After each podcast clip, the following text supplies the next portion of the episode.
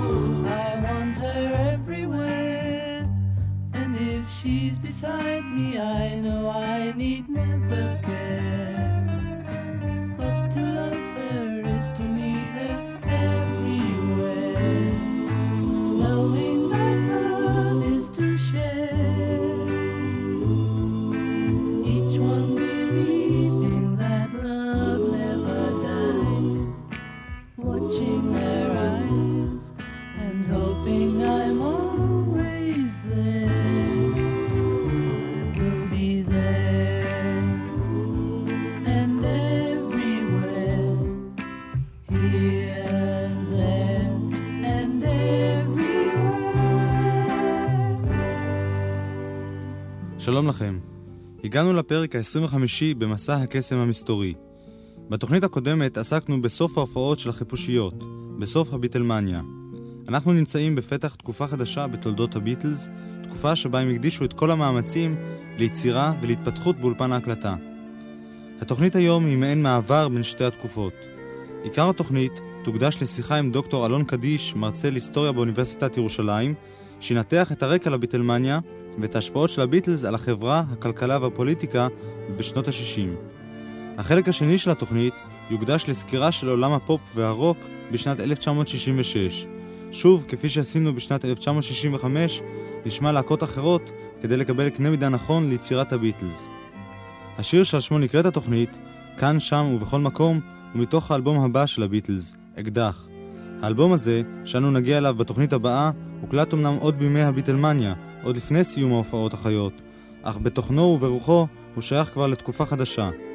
ואגב, גם אות התוכנית, כפי שבוודאי הבחנתם, שייך לתקופה חדשה, התקופה שאחרי הביטלמניה. Is there anybody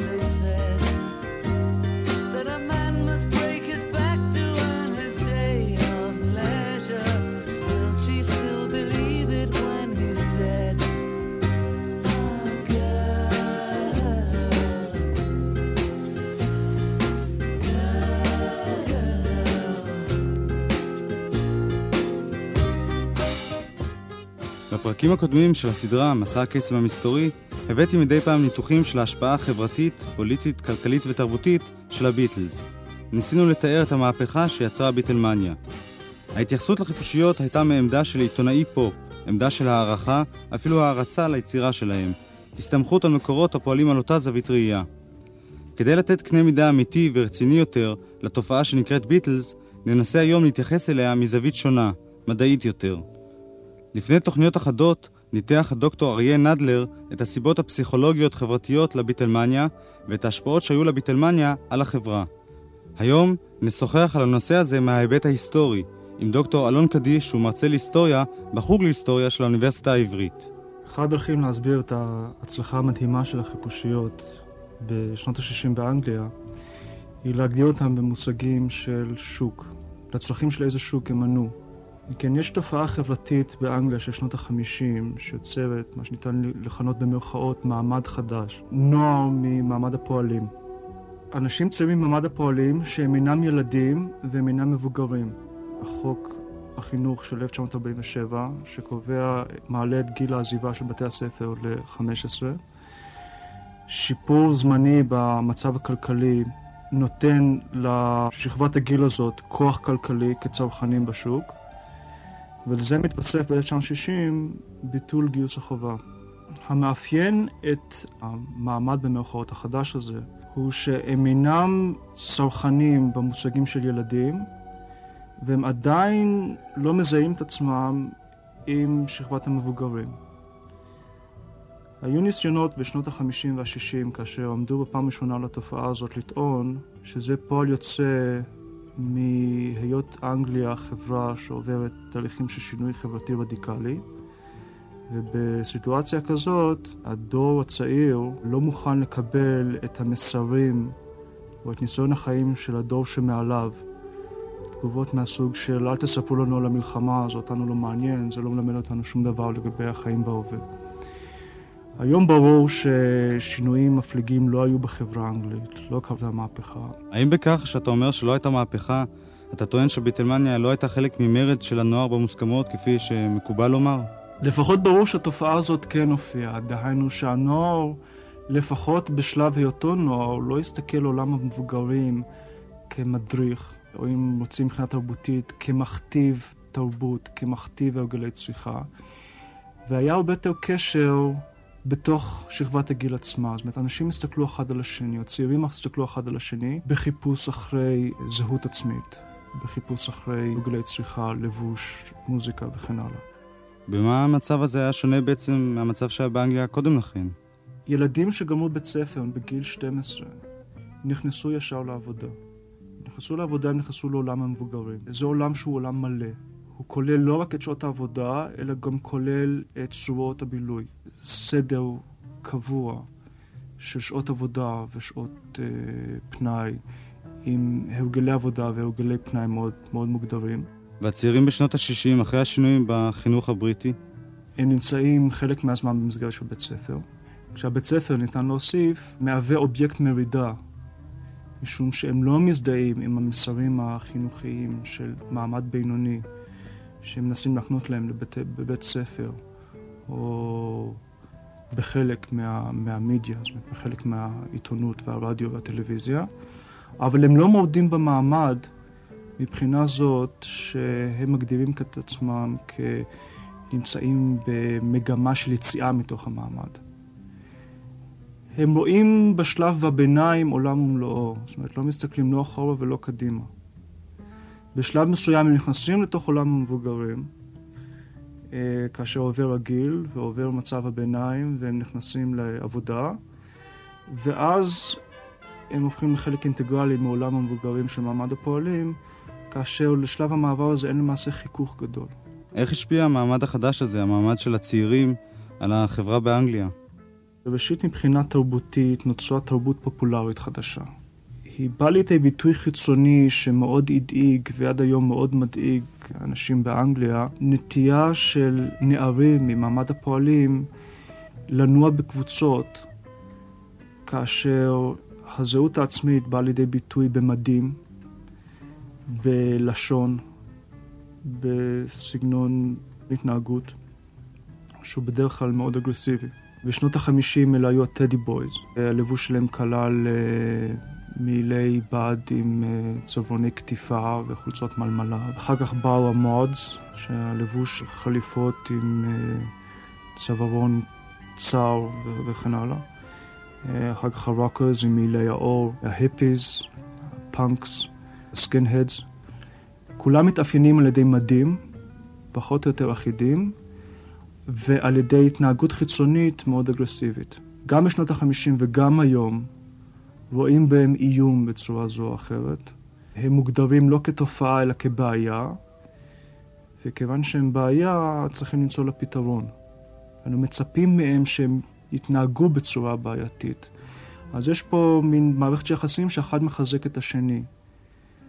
אפילו בתופעה הצרה הזאת כבר אפשר להבחין בכמה הרגלי צריכה שהם שונים מהשוק בכלל, זה לבוש, מוזיקה. נכנס פה מימד אחר וזה השינויים הטכנולוגיים. כאשר פטיפון ותקליטים הופכים למוצר פחות או יותר מקובל, ומחליפים מבחינה של תצרוכת מוזיקה את הרדיו. יש את המעבר מהתזמורות הגדולות להרכבים היותר קטנים. אפשר להוסיף לזה צריכה של סוג חדש של עיתונות, זאת עיתונות של נוער, אה, עיתונות בנושאי מוזיקה, בנושאי ספורט, בנושאי אה, אופנועים למשל. סוג שונה של סרטים. קיים אה, חישוב מ-1959 ש-830 מיליון לירות סטרלינג נצרכו באותה שנה על תקליטים על ידי מה שהוגדר כשוק הצריכה החדש הזה, של נוער בגיל העשרה. זה הוגדר במושגים של השוק בכלל כ-40% מצריכת התקליטים בכלל באנגליה. כך שמבחינה של צריכה יש פה תופעה חדשה לגמרי, עוד לפני הביטלס. זו תופעה של שנות החמישים, כך שהביטלס למעשה יוצאים מתוך סביבה כזאת ויוצרים לסביבה כזאת בשלב הראשון של הפעילות שלהם.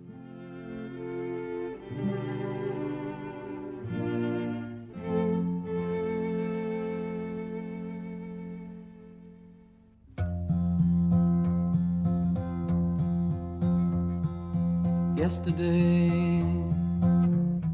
All my troubles seem so far as though they're here to stay. Oh, I believe in yesterday. Suddenly, I'm not half the man I used to be. There's a shadow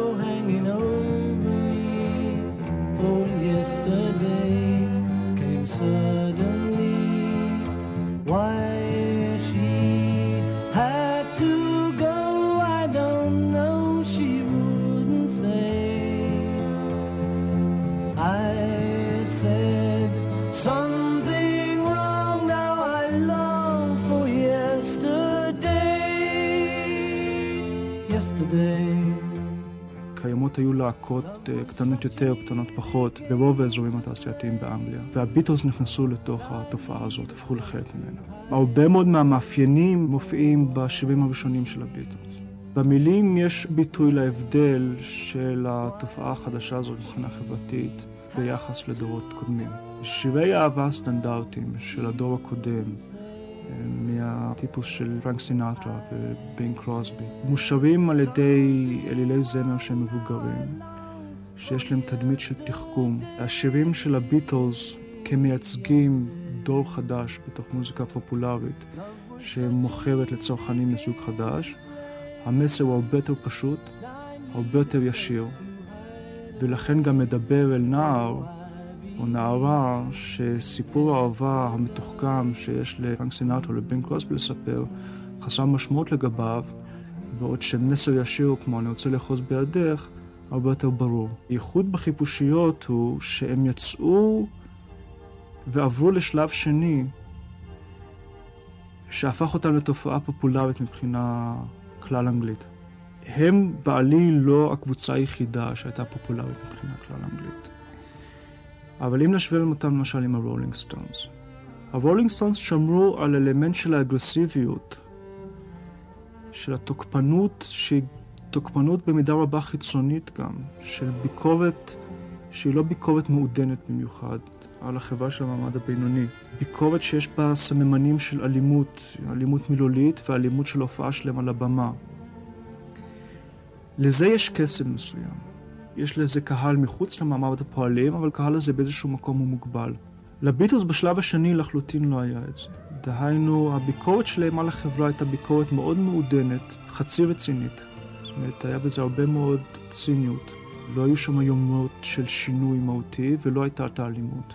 הם התנתקו מהתדמית של השלב הראשון, שהיא כוללת את כל הסטריאוטיפים של להקות קצב של מעמד פועלים, שמייצרות עבור מעמד הפועלים, בעיקר באזורים מסוימים, וזה דבר שעדיין קיים, ועברו למין סוג אחר, שהוא יותר מתוחכם, שהמסר שלו יותר חכם, אבל uh, לא אגרסיבי. מתאים לשכבה יותר רחבה. עכשיו אפשר לעבור ברמת הכללה אחת יותר גבוהה ולהתייחס לפופולריות העולמית שלהם. אם כן, אנגלית הופכת לשפה הבינלאומית. המסר שלהם הוא לא לוקאלי אנגלי. מבחינה זאת שהרבה מאוד מהנושאים שמדברים עליהם הם נושאים אוניברסליים. והמוזיקה שלהם היא לא מוזיקה פרוכיאלית, זאת אומרת, זו מוזיקה שמשלבת בהדרגה ובהצלחה יותר ויותר אלמנטים בעלי אופי בינלאומי. כך שהם אולי הראשונים מהקבוצות שיש להם קהל אוהדים בינלאומי שאינו תלוי בהצלחה של שיר אחד או שניים. כל מה שאמרתי עד עכשיו, אני רוצה כמובן לסייג בהערה אחת, שאי אפשר לחלוק על כך שההצלחה שלהם תלויה במידה רבה באיכות של המוזיקה שלהם. דהיינו, זאת לא תוצאה של מצבי שוק בצורה הברורה ביותר, כיוון שעדיין צריך להסביר מדוע הם ולא מישהו אחר.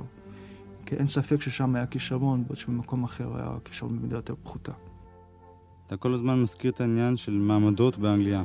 אולי כדאי להסביר את התופעה הזאת של להקה ממעמד הפועלים, מה זה בעצם מסמל? אנגליה היא חברה מעמדית. החלוקה המעמדית אה, במקור הייתה אולי חלוקה כלכלית, חלוקה של אה, מקצועות, אבל היום זה הרבה יותר מכך. דהיינו, מעמד הפועלים ניתן להגדרה לא רק על בסיס של מקצועות צווארון כחול, אלא גם על בסיס של uh, תרבות פנימית. או אם נחזור למושגי שוק, הרגלי צריכה, הרגלי צריכה תרבותית, הרגלי צריכה חומרית וכן הלאה. זהו מעמד בעל גאווה מעמדית שלמי שלא מכיר חברה מעמדית קשה, קשה להבין. המצב שבו אדם יאמר, אני פועל, אבי היה פועל, ואני רוצה שבני יהיה פועל.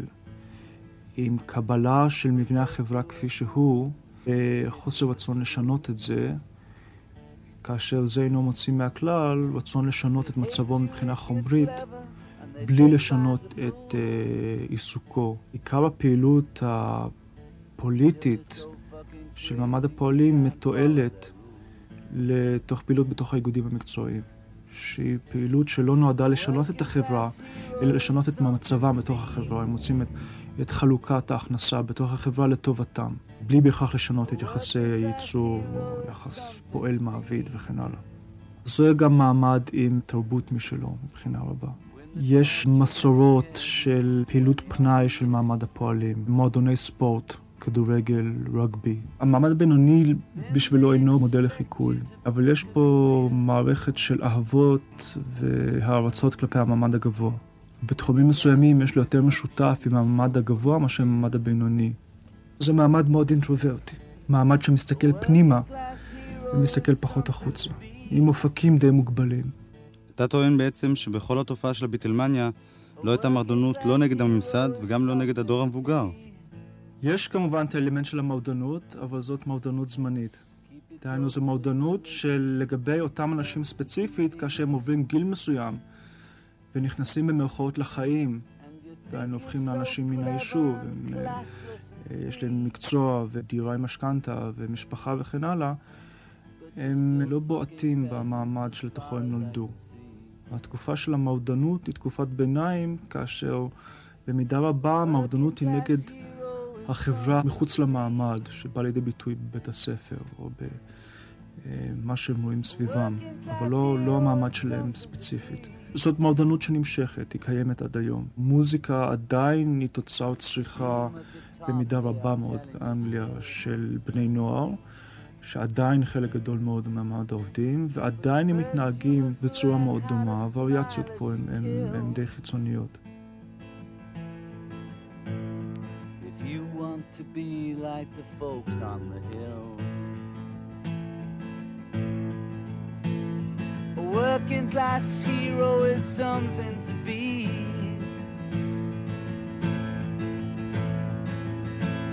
A working class hero is something to be. If you want to be a hero, well, just follow me. If you want to be a hero, well, just follow me. דוקטור קדיש, ממה שאתה אומר משתמע שההשפעה של הביטלס הייתה מצומצמת לנוער, לא הייתה מהפכה חברתית אמיתית באנגליה. מבחינה חברתית החברה האנגלית לא השתנתה. מה שנראה כשינוי להשינוי היה שלב חולף של מצב כלכלי מאוד רגוע. אשליה חולפת שדברים באמת עומדים להשתנות מכל הבחינות. הבאתי לך ספר שיצא ב-1977, שנקרא היסטוריה של אנגליה אחרי המלחמה, 1945 עד 1974. באינדקס המילה ביטלס לא מופיעה בכלל. דהיינו שניתן לתאר היסטוריה חברתית, כלכלית ופוליטית של אנגליה בלי להזדקק לביטלס, אם כי אני מסופק אם אפשר לעשות אותו דבר לגבי היסטוריה התרבותית של אנגליה. בואו נחזור רגע לשנות ה-60, להתחלת הביטלמניה.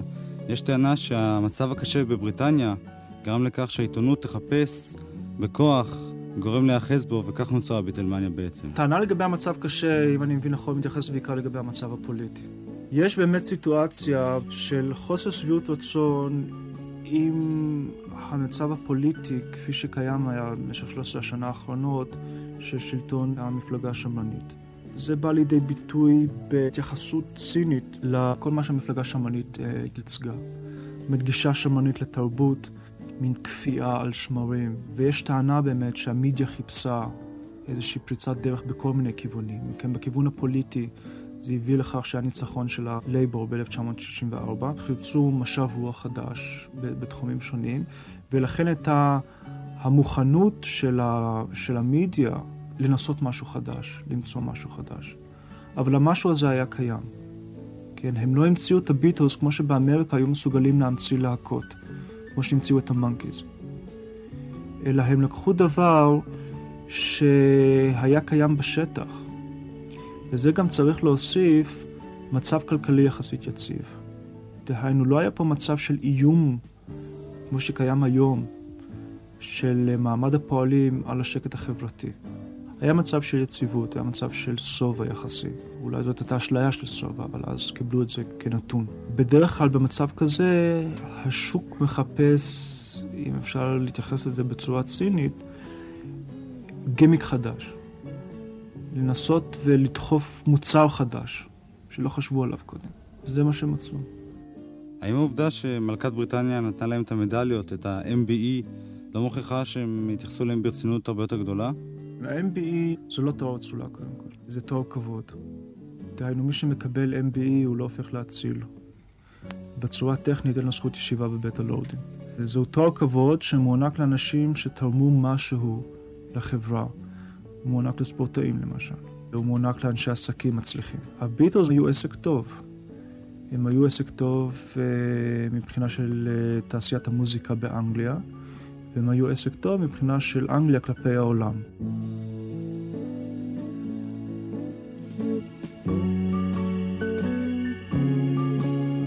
האם הסיבות להצלחה של הביטלמניה בשאר ארצות העולם דומות לסיבות של ההצלחה שלהם בבריטניה? הסיבות לא שונות לחלוטין, מבחינה זאת שבכל העולם הייתה תופעה של שפע יחסי אה, אחרי תקופת המחזור של שנות ה-40, וכפי שהעלו באנגליה את גיל חינוך החובה וביטלו אחר כך את הגיוס חובה לצבא, עשו את זה גם במקומות אחרים. כך שלפחות מבחינה חברתית, ההיווצרות של שוק צריכה חדש של בני נוער הוא לא דבר מוגבל לאנגליה. עכשיו, גם יש תפוצה הרבה יותר גדולה של תרבות פופולרית אה, אחרי מלחמת העולם השנייה, אה, כאשר לרדיו ולקולנוע מתווספת הטלוויזיה. בעקבות מהפכה תקשורתית, מהפכה בעלת אופי טכנולוגי, אבל שיש תפוצה הרבה יותר גדולה לתופעות כמו הביטלס. העובדה היא שבארצות הברית אה, המשיכה התופעה להתפתח בצורה מעט שונה בגלל מלחמת וייטנאם, שיצרה גם סוג חדש של זהות פוליטית של נוער, אנטי מלחמה, אה, וזה יצר גם תרבות פופולרית משל עצמו. אבל שוב, כמו באנגליה, התחושה של אנחנו יוצרים היום עולם חדש, שונה לחלוטין, בארה"ב זה היה הרבה יותר חזק. השכנוע העמוק של אנחנו הורסים את העולם הישן, שום דבר מחר לא יכול להיות כמו שהיה אתמול. המצב הוא לא ייחודי לאנגליה.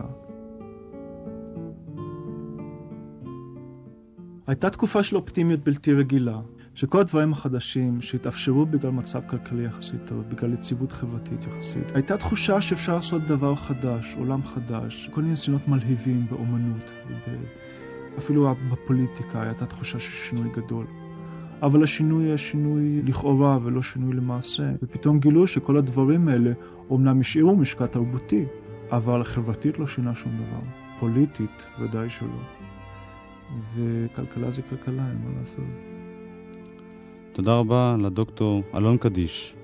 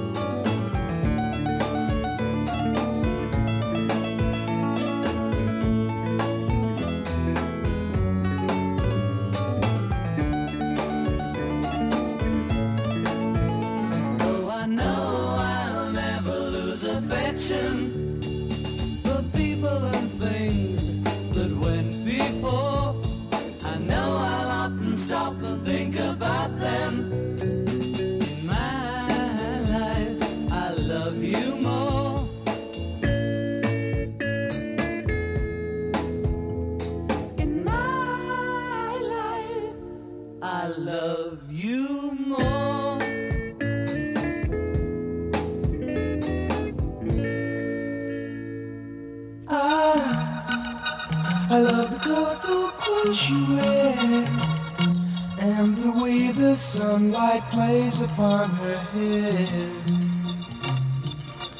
I hear the sound of a gentle wind on the wind that lifts her perfume through the air. I'm picking up good excitations. She's giving me excitations. I'm picking up good vibrations. She's giving me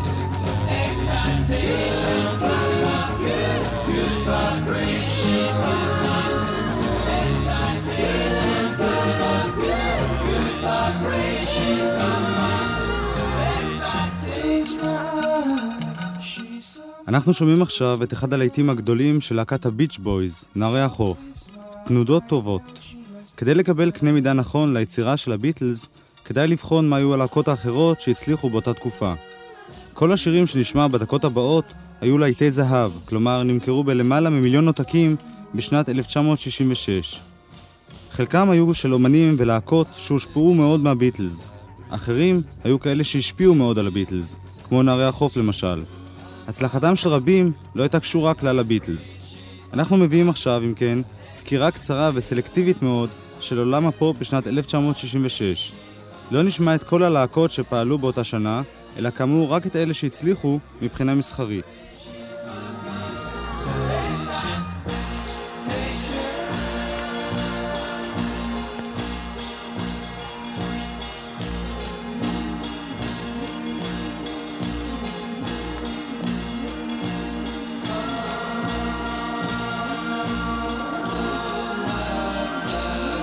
לנערי החוף היו שני להיטים גדולים בשנת 1966, Good Vibrations, שאנחנו שומעים ברקע, וסלופ ג'ון בי.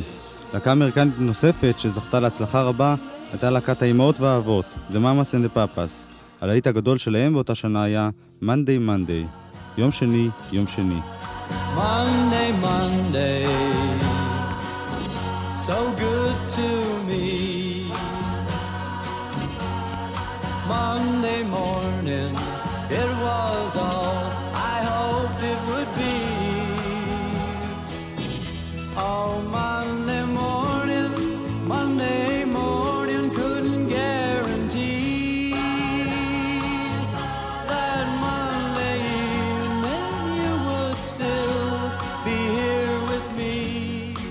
האימהות והאבות.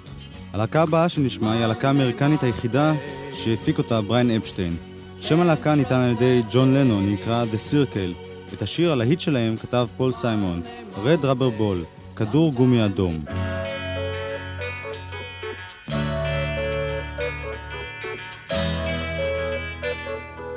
I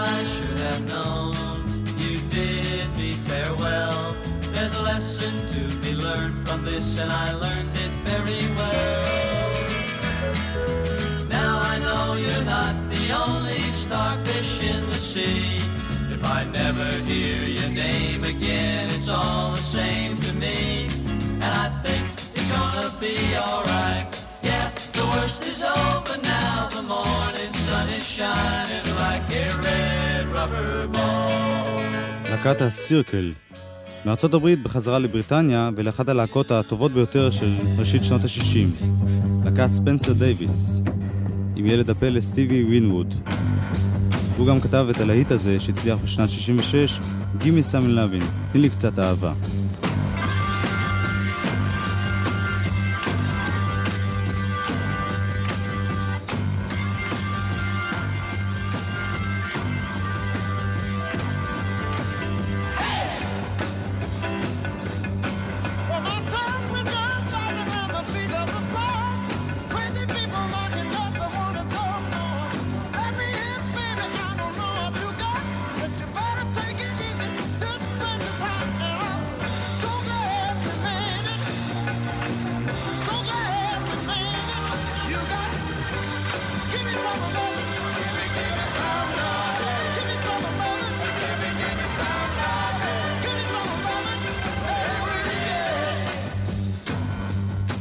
ספנסר דייוויס עם ילד הפלא סטיבי ווינווד. הלהקה הבאה נקראת דייב די, דוזי, ביקי, מיק וטיץ'. היו לה שני להיטים, Bend It ו-Hold Tight.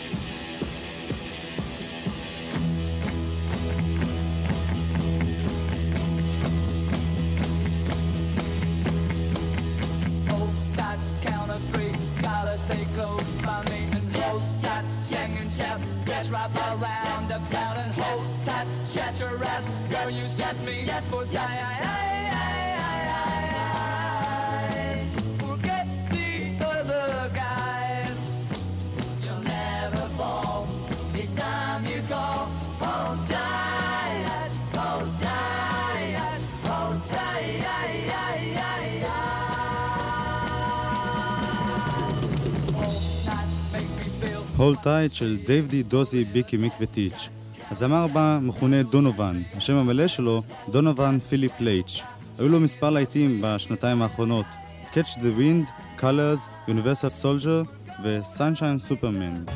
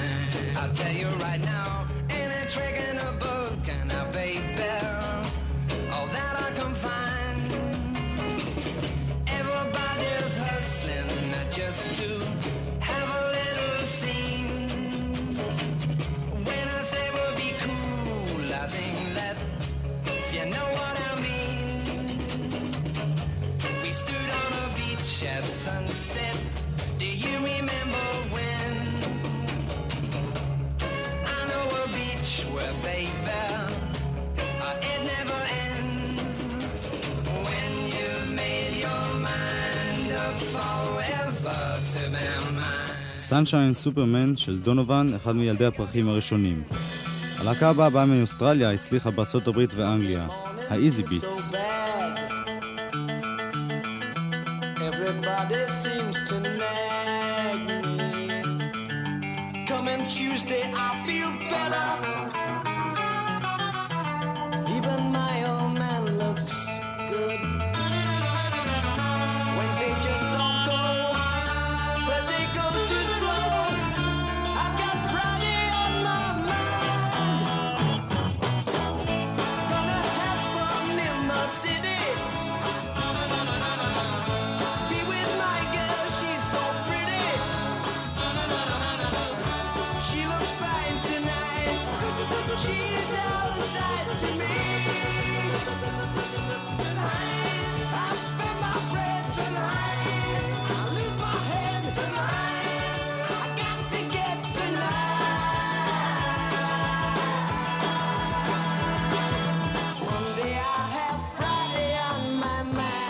Easy Beats, קלי הקצב מאוסטרליה בשיר יום שישי במחשבתי. וזו להקת ההוליס בשיר Bus Stop.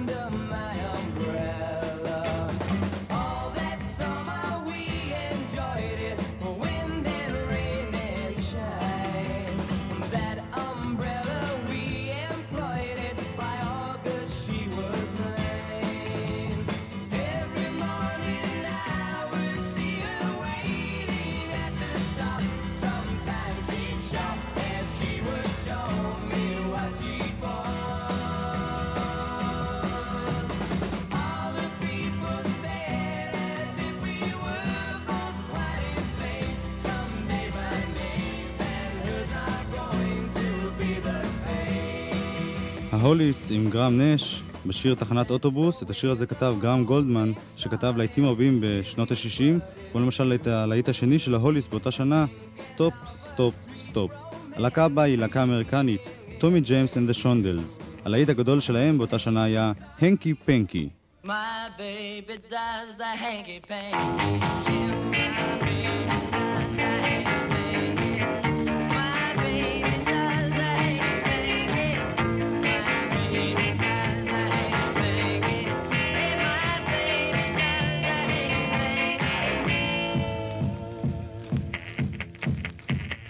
My baby does the hanky panky. Yeah, my baby does the hanky panky.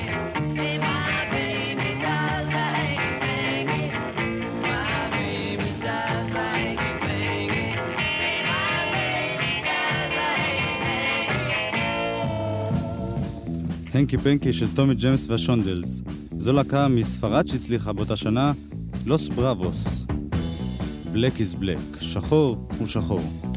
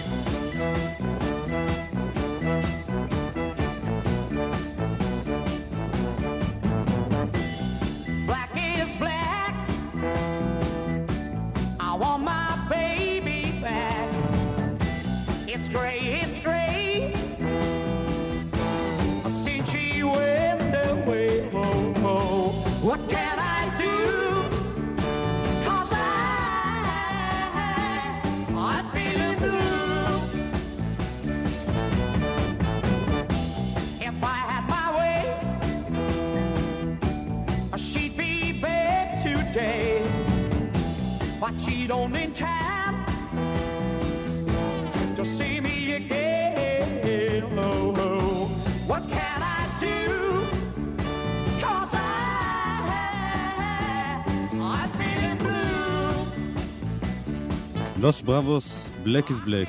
הלהקה הבאה מאמריקה, זה היה ניסיון ליצור להקה שתצליח כמו הביטלס. הלהקה הזאת לא ניגנה בכלל בהקלטות שלה, אבל היו לה הרבה להיטים גדולים. להקת המאנקיז. בשנת 1966 היו לה שני להיטי זהב, הרכבת האחרונה לקלארקסוויל ו-I'm a Believer. אני מאמין.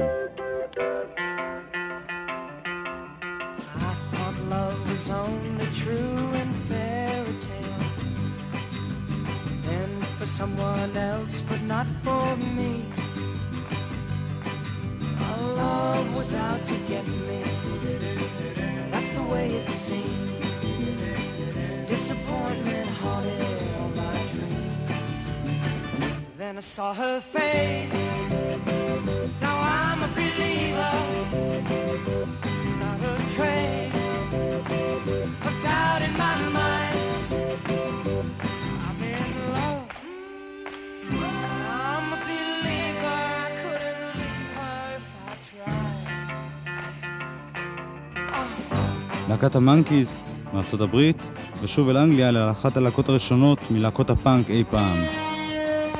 להקת הטרוקס. היו לה שני להיטים, עם נערה כמוך ו-Wild Thing.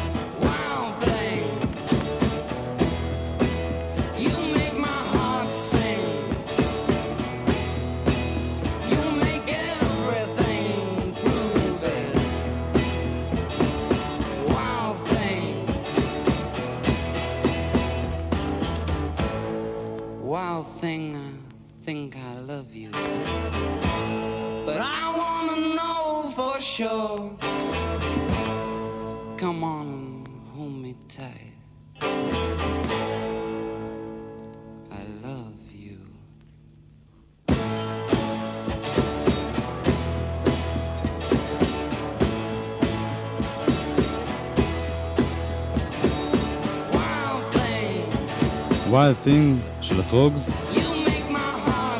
בשנת 1966 הייתה גם פריחה של להיטי נשמה, אנחנו לא נשמע אותם מקוצר זמן, אבל נזכיר לפחות חלק מהם. להקת ארבע הפסגות, פור טופס, הביאה את Reach Out I'll Be There ועומד בצל האהבה. ווילסון פיקט הביא את ארץ אלף הריקודים.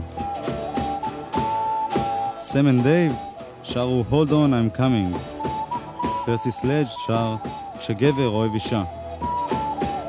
הסופרימס שרו עולמי ריק בלעדיך, אינך יכול לזרז אהבה, ואתה מניח לי להמתין.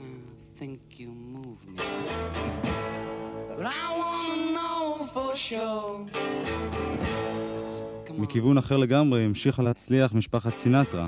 פרנק סינטרה הצליח עם השיר "זרים בלילה". ננסי סינטרה הצליחה עם "מגפיים אלה נועדו להליכה".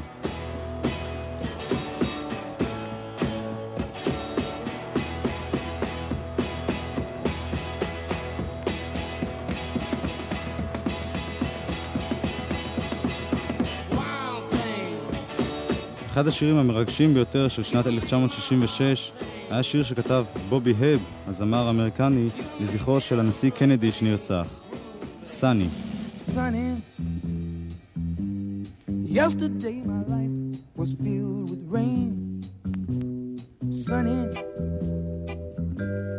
smiled at me and really eased the pain. Now the dark days are done and the bright days are here. My sunny one shines so sincere. Sunny one so true. I love you. Sunny, thank you for the sunshine you came. Sunny, thank you for the love you brought my way. You gave to me your all now I feel ten feet tall. Sunny, one so true, I love you. Sunny, thank you for the truth you let me see. Sunny, thank you for the facts from A to Z. My life was torn like windblown sand. Then a rock was formed when we held hands. Sunny, one so true. I love you. סאני של בובי הב. נזכיר עוד מספר אומנים שהצליחו מאוד בשנת 66. תום ג'ונס הצליח בשיר "הדשא הירוק של הבית". הכפיות המאוהבות מאמריקה הצליחו עם השיר "Day Dream" ועם "Summer in the City" קיץ בעיר. תזמורת וודוויל החדשה הצליחה עם השריקה מזמור "Winchester Cathedral".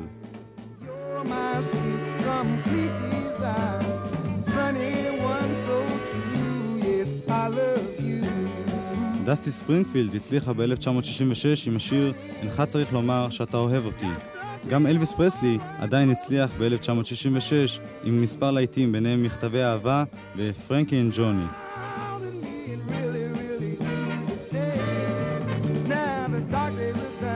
להקת הסיקרס הצליחה עם הלהיט Georgy Girl, והלהקה שהחשיבות שלה הייתה הגדולה ביותר לגבי הביטלס מבחינה תחרותית, הייתה האבנים המתגלגלות כמובן. היו להם מספר להיטי ענק ב-1966. התמוטטות עצבים מספר 19, האם ראית את אימא שלך, ילדונת, עומדת בצל, העוזר הקטן של אימא, ליידי ג'יין ו- Paint It Black, צבע זאת שחור, האבנים המתגלגלות.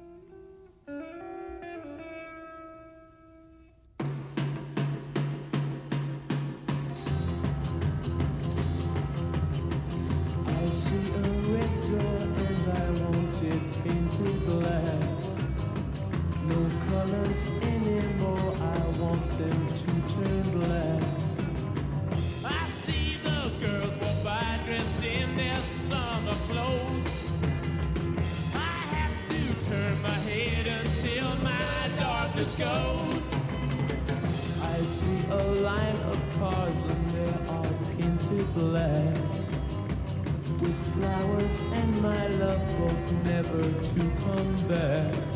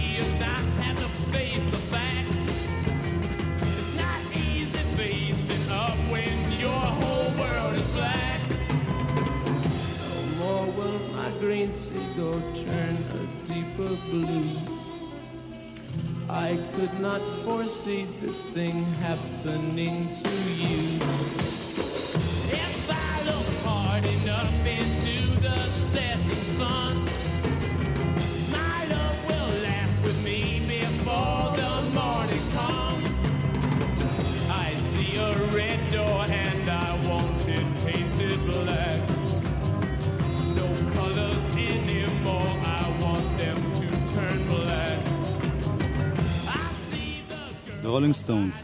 עד כאן סקירה קצרה וסלקטיבית מאוד של עולם הפופ ב-1966. קיץ 1966 היה קיץ עליז מאוד בבריטניה. למרות שמתחת לפני השטח החלו נוצרים הבקיעים הראשונים של משבר כלכלי ופוליטי, למרות המתיחויות בעולם, נשאר הקיץ ההוא בזיכרון כאחד היפים, העליזים והנחמדים ביותר. ב-30 ביולי ניצחה אנגליה את גרמניה, וזכתה באליפות העולם בכדורגל. המורל בלונדון היה גבוה מאוד. כתבות בשבועונים בעולם כמו הטיים והלייף שגילו באיחור את לונדון העליזה, הפכו את אותו קיץ לעונת התיירות העמוסה ביותר שידעה לונדון אי פעם. העיר הפכה למרכז הצעירים בכל העולם. מאות אלפים הציפו את הבוטיקים החדשים, המסעדות החדשות, חנויות האופנה החדשות וכל שאר מרכזי הבידור החדשים. המעמד החדש, מעמד הצעירים, חגג את ימיו המאושרים ביותר. ואז, בחמישי באוגוסט, הוציאו הביטלס לאור את האלבום שסימל יותר מכל דבר אחר את הפריחה המאושרת של אותם ימים. האלבום אקדח, ריבולבר. אל האלבום הזה נגיע בתוכנית הבאה.